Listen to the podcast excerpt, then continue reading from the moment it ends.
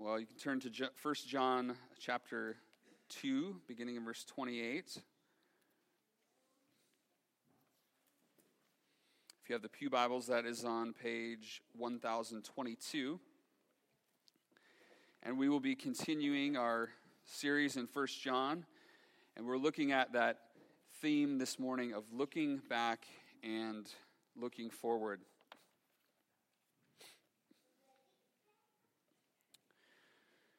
Well, I think most of us can relate to this idea of looking back and looking forward in terms of our earthly years. When we're young, like the kids who are just up here, almost all of our life is in front of us. Almost all of our life is looking forward. Little kids don't have much to look back on, and they probably don't remember much. Uh, there's not much to, to remember and look back upon. When we reach middle age, uh, there's a mix of looking back, maybe with some joy, maybe with some regret, and then looking forward, maybe with a mix of anticipation for what is to come, or maybe uncertainty about what the future holds. When we get into our, our older years, there's a lot of looking back. Most of our life is looking back. And the looking forward is looking forward on a, on a window of our days that is beginning to, to close and beginning to narrow. Perhaps that creates a new urgency, or perhaps it creates a deeper level of passivity. Whatever stage of life we're in, I think we tend to center our perspective on our own lives, on our own experiences the highs and the lows, the victories and the defeats that we have experienced.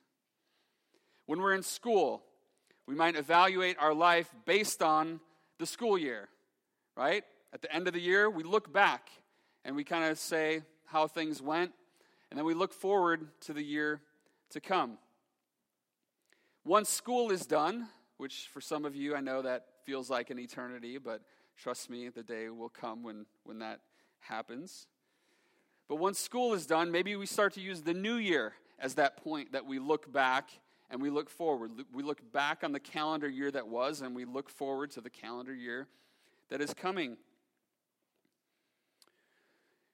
When I've done some premarital counseling in the past, I like to help couples by looking back and looking forward. Looking back at their past and how two people coming from two different backgrounds, two different lives, when they come together, how is your past going to impact your future? How is your past going to shape your expectations of what is to come in the future? And I think that can be a very helpful tool, and I've seen the benefits of that. But this type of analysis, whether it's using the school year, whether it's using the actual physical calendar, or whether it's looking at our lives as two people come together, this type of analysis can't just happen independently apart from the truths of the gospel. So I want to ask what if the centering point is not our own personal experiences? What if the centering point is something outside of us? What if we've been looking at it all wrong? We're going to see something in this passage today. John is going to center and ground this entire section on the reality of Jesus' first coming and his second coming. So I want us to wrestle with this question this morning How does looking back at Jesus' first coming and looking forward to his second coming inform the way that we live the Christian life? Let me say that again. How does looking back at Jesus' first coming and looking forward to his second coming inform the way that we live the Christian life. And you'll see that reflected in the outline that you have there, in the two parts that we're going to break that down into. Just a brief context, a little bit of where we've been. Again, if you have this handout, this will be helpful. Uh, John kind of breaks the letter down into two halves. The first half is that God is light, the second half is that God is love. And we are in the midpoint of this series. We're on the seventh, seventh message out of 13, so we're right in the middle. And this today, this passage is going to be a transition between these two sections that God is light and God is love. If you look there in the upper right hand corner, again, John's writing is not linear. He doesn't write in the kind of in the way that like Paul would write.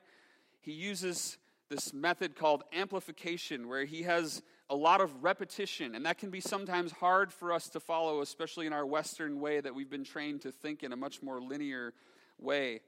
John uses a lot of contrasts. We've seen a lot of those contrasts, and we're going to see a lot of contrasts here in this passage this morning. And then, if, if you recall, on the back of that sheet, uh, the, the three tests that John applies the theological test related to truth. Do we believe? Do we believe what is true? The moral test related to righteousness. Do we obey? Do we do what God tells us to do? And then the third test, the social test, which is related to love. Do we love one another.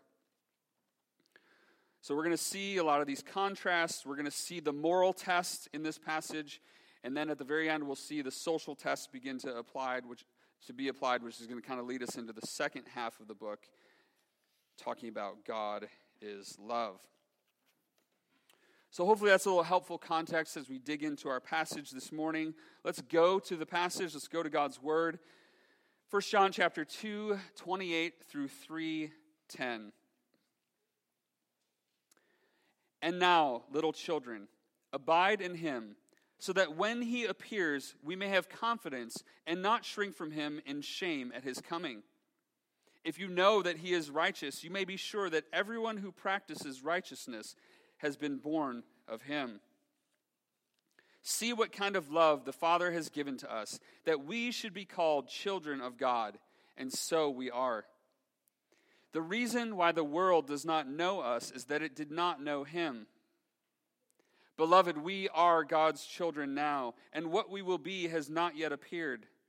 But we know that when he appears, we shall be like him, because we shall see him as he is. And everyone who thus hopes in him purifies himself as he is pure. Everyone who makes a practice of sinning also practices lawlessness. Sin is lawlessness. You know that he appeared in order to take away sins, and in him there is no sin. No one who abides in him keeps on sinning. No one who keeps on sinning has either seen him or known him. Little children, let no one deceive you. Whoever practices righteousness is righteous as he is righteous. Whoever makes a practice of sinning is of the devil, for the devil has been sinning from the beginning. The reason the Son of God appeared was to destroy the works of the devil. No one born of God makes a practice of sinning, for God's seed abides in him, and he cannot keep, keep on sinning because he has been born of God. By this it is evident who are the children of God and who are the children of the devil. Whoever does not practice righteousness is not of God, nor is the one who does not love his brother. This is the word of the Lord. Let's pray together.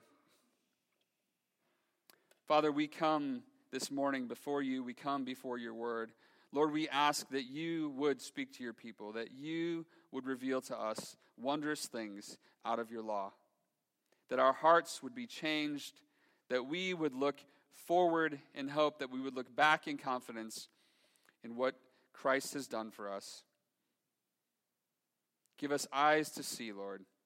Give us faith to trust you and walk with you. We pray these things in Jesus' name. Amen. Well, the first section, if you're following along there on the outline, is the grounds for our confidence and hope, looking forward. And it should be 228 to 3 3. The grounds for our confidence and hope.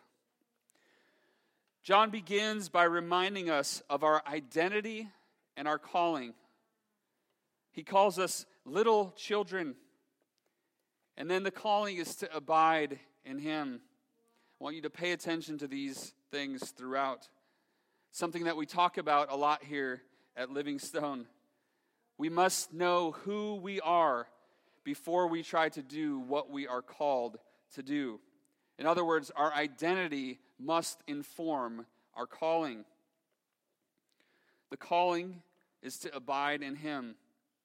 This is the first of three imperatives, three commands that John is going to use in this passage. And he says here, he follows up verse 27 just before this that we ended with last week, just as it, it has taught you, abide in him. He ends with that imperative, and now he begins this section with repeating that. Little children, abide in him. Why, John? Why does he repeat this again? He gives the reason so that, so that when he appears, we may have confidence and not shrink from him in shame at his coming.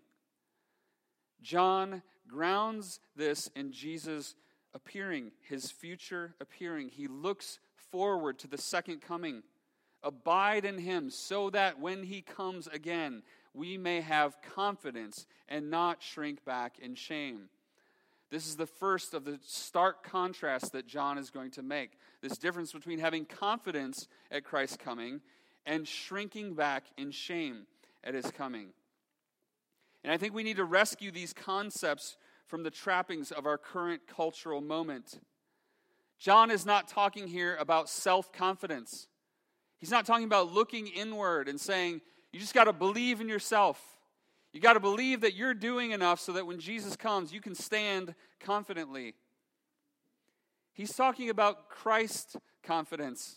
He's talking about being confident of who we are because of what Jesus has done for us.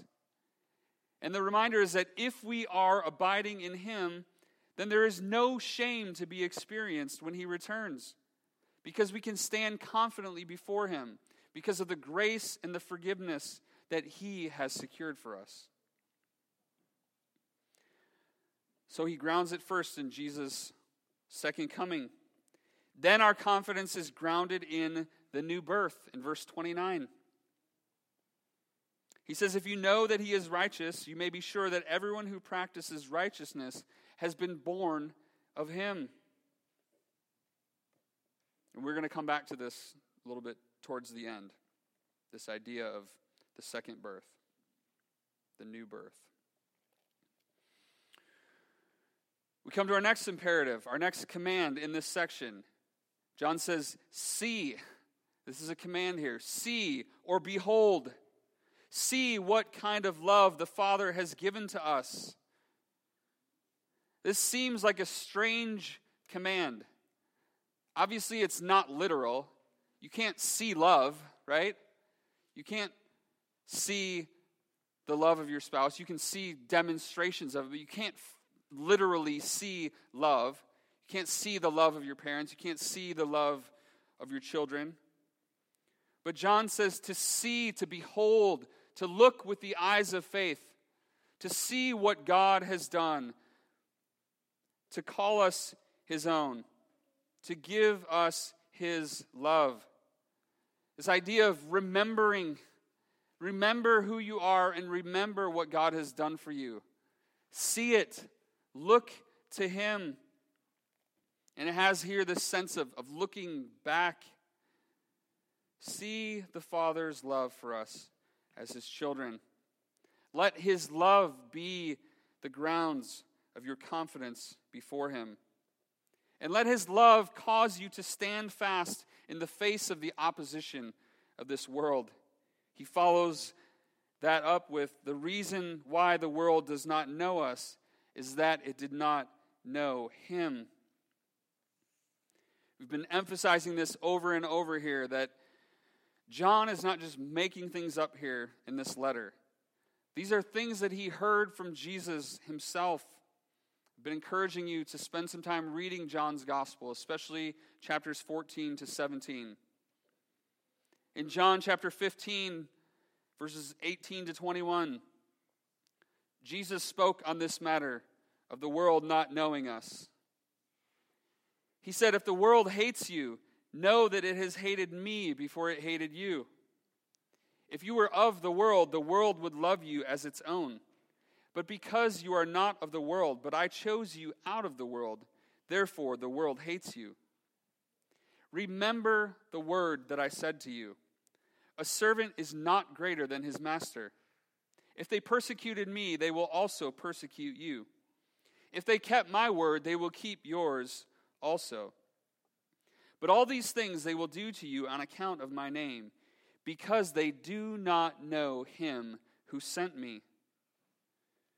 And John here is speaking to towards the opponents, those who do not know the believers. He's saying, because they do not know the Father, they also do not know us. John 17, in his high priestly prayer, Jesus says about the disciples and about us. I have given them your word. He prays this to the Father. I have given them your word, and the world has hated them because they are not of the world, just as I am not of the world. Then in 1 John 3 13, which we're going to see next week, John says, Do not be surprised, brothers, that the world hates you. The world hated Jesus first. The crowds that cried out, Hosanna, five days later cried out, crucify him. Then John goes on to talk about our already and not yet hope and motivation for obedience. Verse 2 Beloved, we are God's children now, and what we will be has not yet appeared. But we know that when he appears, we shall be like him, because we shall see him as he is. The already is that we are God's children now. And the not yet is that what we will be has not yet appeared. Think about the one who is writing this. Think about who is encouraging us. This is John, the beloved disciple, who saw Jesus resurrected with his own eyes.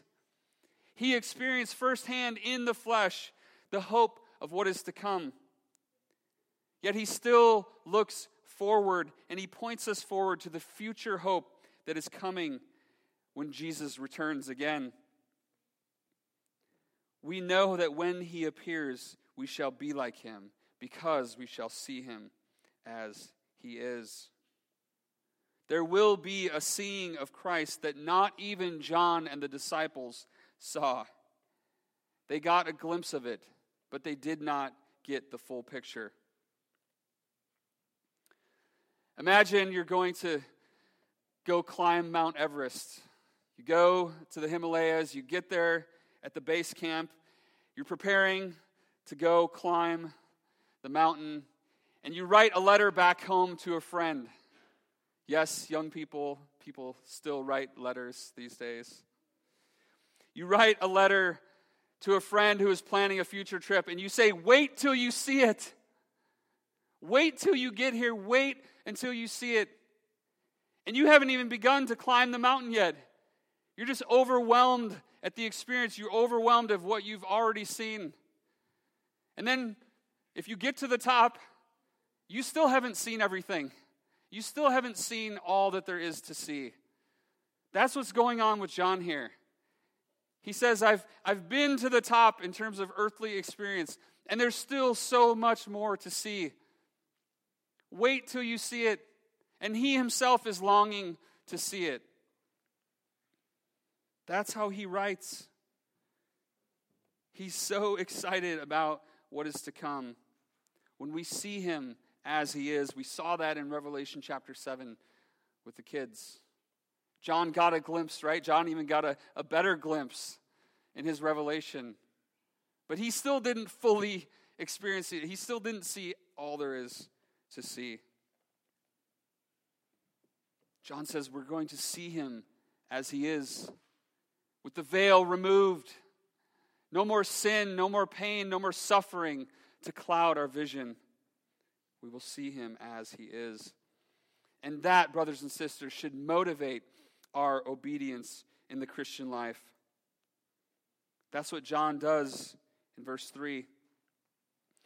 Everyone who thus hopes in him purifies himself as he is pure. Do we hope in him? Are we looking forward in faith to his return? That should be what motivates us to purify ourselves as he is pure. This word pure and, and the word holy have the same root. To be pure, to be holy as he is holy. I have a couple questions for us about looking forward. I'm repeating myself a little bit here, but John got away with doing that, so I think I'll be okay. What does, two questions, what does an unchristian looking forward look like?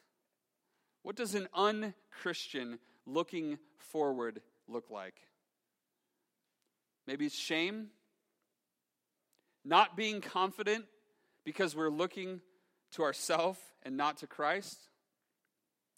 Maybe it's fear and anxiety over the future because we're more concerned with our own personal security. Maybe it's our financial security, our job security, our educational security, our relational security. Or maybe we have no hope for the future. Maybe we've become fatalistic and we've just given up hope. There's just there's nothing to live for, right? It's just going to keep on going the way it's going. Or maybe we've become materialistic. I might as well live it up now. Might as well get all that I can while I can because we've given up hope for the future.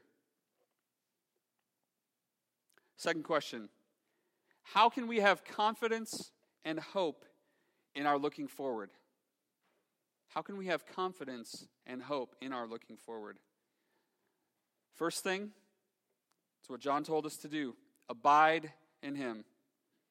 Remain in Him. Continue in Him. We read John 15 for our communion time last week. Jesus talking about us being the branches and He is the vine. We need to stay connected to Him. We need to remain in Him and abide in Him. And He said, Apart from me, you can do nothing. We can have confidence and hope in our looking forward if we abide in Him. Second thing, remember your identity. Beloved children of the Father, called by Him, remember who you are. And third, purify yourselves. Be pure, be holy as He is holy, because your hope is to be like Him. Don't wait to be as much like Him as you can. Do it now. Why would we wait when this is the promise? To be pure as He is pure, to walk with Him. Why would we say, well, I'll put that off until another time? I'll put that off until the future. Exercise that forward looking faith now.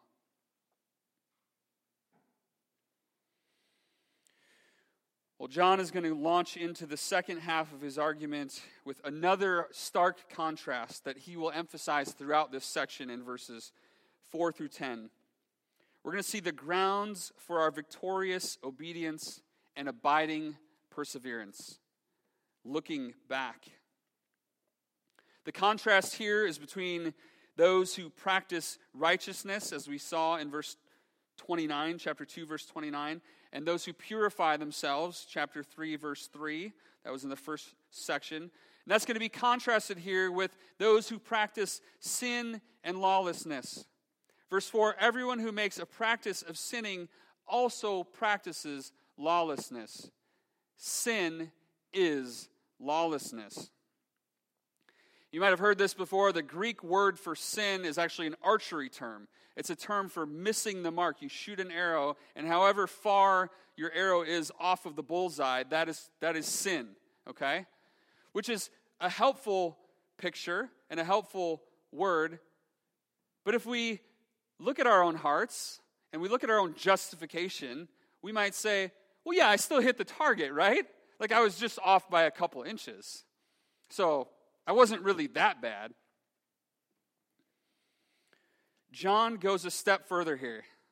He says, Sin is lawlessness.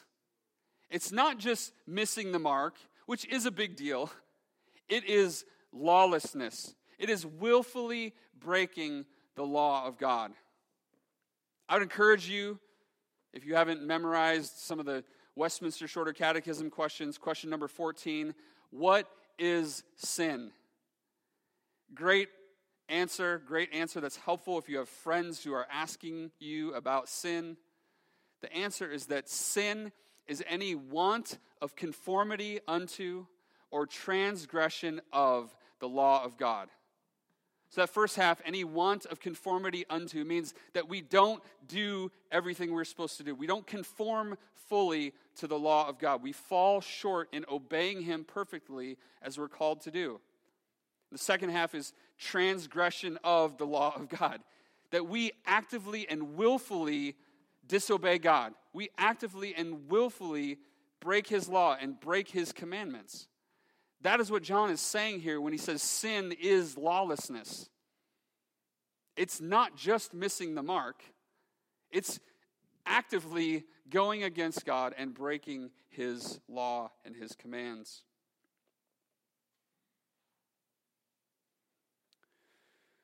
Now, John points us to the first of two reasons that he's going to give us for Jesus' first coming. It says in verse 5 you know that he appeared in order to take away sins, and in him there is no sin. Jesus appeared. He came the first time to take away sins, and in him there is no sin. He is pure. He cannot sin. He is righteous, and he is the propitiation or the atoning sacrifice for our sins, which we saw in the beginning of chapter 2. When John writes, My little children, I am writing these things to you so that you may not sin. But if anyone does sin, we have an advocate with the Father, Jesus Christ, the righteous.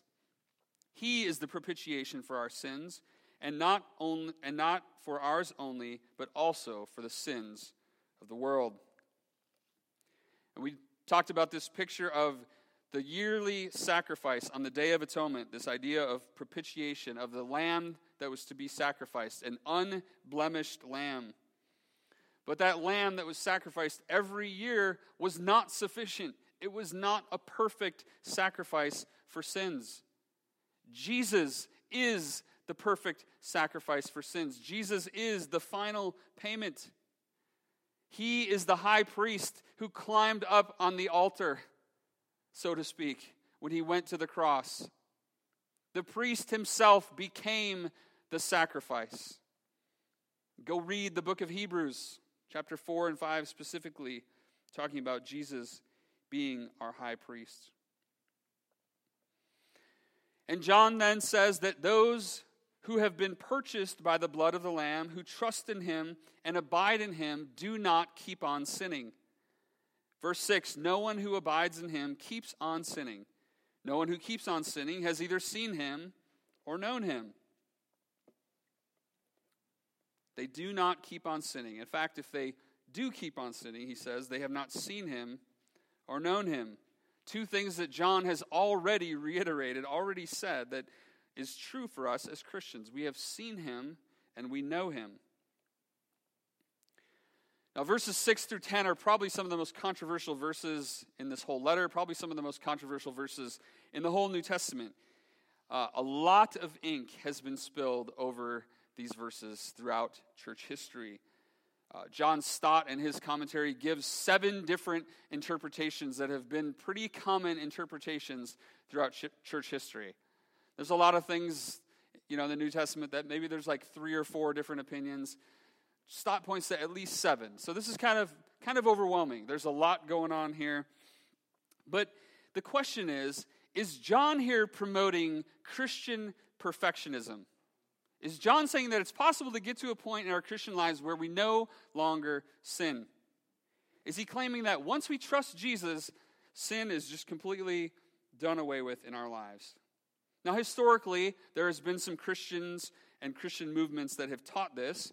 And there are definitely ideas going on with John's opponents that he's confronting here and writing about.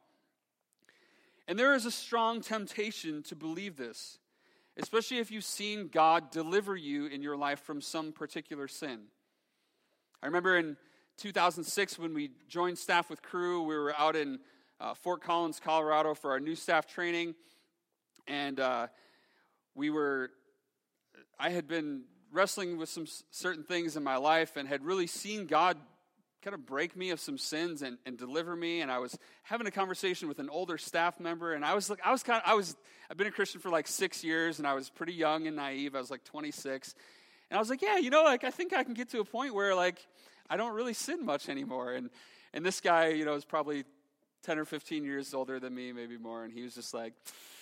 Yeah, you know, like, and just gave me some really wise counsel about how that wasn't true. And uh, boy, you know, the next few years of my life definitely were eye opening uh, in that regard. That, you know what, I'm, I'm not there yet. I haven't arrived. I still have a long way to go.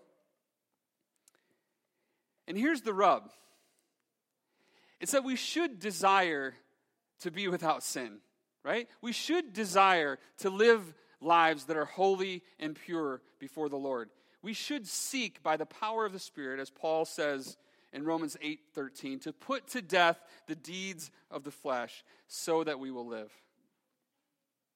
But John has already suggested that we will sin, even though his desire is that we will not. And we saw it just in chapter 2, verse 1. I'm writing these things to you so that you may not sin. But if anyone does sin, we have an advocate with the Father Jesus Christ, the righteous. And the testimony of Christians throughout the ages is we still struggle with sin.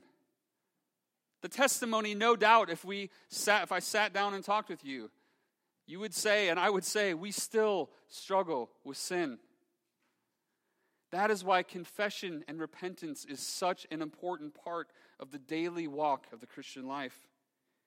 It's a reminder of who we are and to whom we belong. Which brings us to John's third imperative, the third command in this section in verse 7. Let no one deceive you. Little children, let no one deceive you. We saw this last week that the deception is intentional and purposeful. Chapter 2, verse 26. John says, I write these things to you about those who are trying to deceive you. Who are the deceivers? John calls them the liars, the antichrists, the ones who deny that Jesus is the Christ. They are opposed to him. They were the ones who were claiming to be without sin, which John addressed in chapter 1, verse 8 if we say we have no sin, we deceive ourselves. So, children, don't be deceived by the deceivers who are trying to deceive you, and don't deceive yourself by saying that you do not have sin. What does John say in the next verse in chapter 1? If we confess our sins, he is faithful and just to forgive us our sins and to purify us or to cleanse us from all unrighteousness. If we are in Christ, we have a righteousness from Him, an imputed righteousness. Theologians call it an alien righteousness. It's a righteousness that comes from without, right? It's not something that is inherent in us. So, John's exhortation here in verse 7 is true. Whoever practices righteousness is righteous as he is righteous. We are righteous because of Christ. We are righteous because of his righteousness in us. And therefore, we do righteousness. We practice righteousness. This is the glorious mystery and the glorious truth of the gospel Luther called it the great exchange. 2 Corinthians 5:21 that he made him, God made him Christ who knew no sin to be sin for us so that in him we might become the righteousness of God. It's a great exchange. Christ takes our sin and we get his righteousness. So now we belong to God. We are his children. And we are not children of the devil, which is what God, or John is going to go on to say in verse 8 whoever makes a practice of sinning is of the devil, for the devil has been sinning from the beginning. And we'll look at this contrast between children of, the, of God and children of the devil in just a minute. Now, John is going to point us to the second reason for Jesus' first coming. The first reason is that he appeared to take away sins in verse 5. Now, John points us to the second reason in verse 8. The reason the Son of God appeared was to destroy the works of the devil. Satan's claim on you and his power over you and his grip on your life was broken at the cross. Jesus came to destroy the works of the devil. You no longer belong to him. So stop living like you are his child and start living out your true identity as a child of God. That is John's message to us here.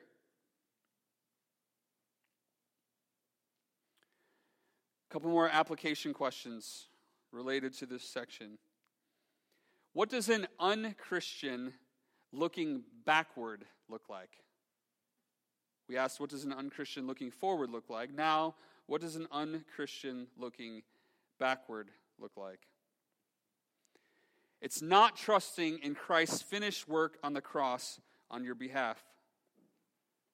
When Jesus stretched out his arms and died and said, it is finished. He meant it. It is finished. His work, his defeat of death, his defeat of Satan and sin is finished. He paid for all of your sins with his precious blood, past, present, and future, when he died on the cross, and he redeemed you from the penalty of sin and from the power of sin. Next question How can we experience victorious obedience and abiding perseverance? By walking in our new identity as children of God. In the beginning, I asked, what if the centering point of looking back and looking forward is not us or our life experiences? What if our centering point for looking back and looking forward is something outside of us. One centering point for John, as we've been looking at the structure of the message, was Jesus' first coming and Jesus' second coming. Another centering point for John, something that he refers to six times in this passage, is the fact that we are children of God and that we have been born of God. So the new birth is the centering point from which we look back and we will look forward. It's not just our entire life, as helpful as that may be to look at our entire life. The new birth is the true centering point with which we can look back on our life and look forward. We see this in verse 9. John says, No one born of God makes a practice of sinning for God's seed abides in him, and he cannot keep on sinning because he has been born of God. God's seed abides in us, and we have been born of him. That is how we don't make a practice of sinning or keep on sinning, which is a helpful translation. These, these words for, for doing, literally doing sin or, and doing righteousness this keep on sinning. It's just in the present tense, but it, it means to, to habitually live a life of sin. It's saying if you are a Christian, if you belong to Christ, you cannot continue to habitually live a life of sin. John reaffirms the reality of the new birth in verse 10 with another one of his stark contrasts. By this it is evident who are the children who are the children of God and who are the children of the devil. Whoever does not practice righteousness is not of God, nor is the one who does not love his brother. So, how do we know who is a child of God and who is a child of the devil? John is simply repeating what he has already said in chapter 2 about those who walk in the light and those who walk in the darkness. For John, there are only two categories. There are only two types of people. you're either a child of God or a child of the devil. John Stott says, Our parentage is either divine or diabolical. Our parentage is either divine or diabolical. That's not a very popular opinion in our world these days, but it's true. And again, Jesus said it himself. Go read John chapter 8. Jesus told the Jews that they weren't Abraham's children because they weren't doing what Abraham did, which was looking forward in faith to Jesus. They weren't abiding in him and trusting in him. And Jesus calls them out for seeking to kill him simply because he told them what God wanted him to communicate to them. Jesus told the Jews that they were children of the devil. Then he says, Before Abraham was, I am, his, what I think is his greatest claim to deity. And what do they do? Pick up stones to kill him, right? Definitely not a popular opinion to, today to say there's only two types of people in the world those who know Jesus and, and trust him and are, are born again and are children of, of God, and those who aren't. Those who are children of the devil and who will go to hell if they don't repent and trust Jesus. Again, we're not making this stuff up, right? We're not, we're not trying to just cause a stir and get people to hate us. But they hated Jesus and wanted to kill him because he told the truth from God. If we do the same thing, we shouldn't be surprised that that's the reaction of the world. And that's a lot of what John's trying to get us to see here, right? If we walk in the light, the darkness is going to rebel against that. And again, I, w- I want to help us here. It's, I'm not saying like everyone who you know doesn't know Jesus just hates you and wants, you, wants to kill you like the Jews wanted to kill Jesus. That's not what I'm saying. But as we as we talk with people about their sin, as we talk with people about the reality, we need to set these two categories before them very clearly. And not like, oh, we're just trying to make some idea up about hell so that God can punish people and we're just trying to be mean. No. This is what Jesus talked about. This is what John is talking about here. We need to, to speak clearly with people about that reality. There are only two categories. How do we know, right? How do we know then who are the children of God and who are the children of the devil? Well, John applies the moral test here. Do we obey? And then the social test. Do we love our brother? Whoever does not practice righteousness is not of God, nor is the one who does not love his brother. This verse here is kind of a transition from the first half of the letter, God is light, to the second half of the letter, God is love. We're going to be seeing that for the next six weeks. Closing questions for us here Have you been born of God? Jesus told Nicodemus, You must be born again. If you want to see the kingdom of God, if you want to live forever, you must be born again. If you are a Christian, is your looking back in confidence at Jesus' first coming, and you're looking forward in hope of his second coming, firmly grounded in the reality of the new birth and your identity as the child of God. Let me ask that again. It's kind of a kind of a mouthful, and it's it's summarized on the front of your worship guide there with a quote from John Stott, but you can look at that later. If you're a Christian, is you're looking back in confidence at Jesus' first coming, and you're looking forward in the hope of his second coming, firmly grounded in the reality of the new birth and your identity as a child of God.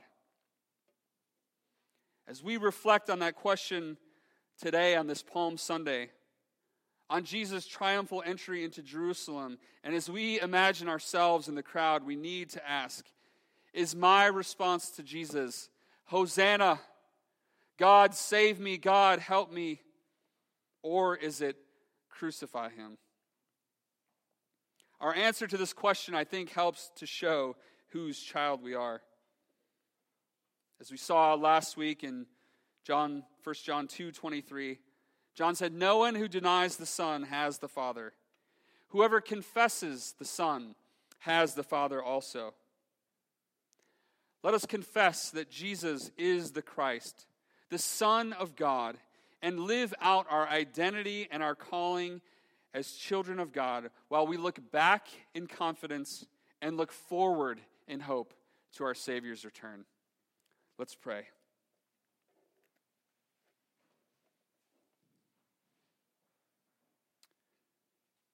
Father, there is a lot here uh, in these verses. There is a lot to encourage us, there is a lot to challenge us, there is a lot to remind us of who we are in Christ, of what Christ has done for us on the cross, taking our place, imputing to us his righteousness for those who trust in him, who believe in him, who turn to him in faith. God, may that be true of everyone here. May we be those who say, We are sons and daughters of God because of Jesus, because of his perfect life and his perfect death in our place. The great high priest who climbed up on the altar and became the sacrifice for sin. And may we, God, go out and live lives that are pleasing to you, lives of obedience, lives of righteousness in this world. May it be clear to the world that we are followers of Christ. God, may you give us opportunities to witness to those around us of what it means to be a child of God. God, may you give us boldness in the face of opposition. May you give us boldness to declare to people that there are only two categories. That we would speak to people, that we would plead with people to be reconciled to you through Christ to turn from their sins and to turn to you so that they may have hope for the future, that they may have hope of eternal life that comes from Christ alone. God, thank you for the gospel. Thank you for your grace and for your mercy, for your love that we have been called children of God. May we live it. May we believe it. May we love one another as you have loved us. In Jesus' name we pray. Amen.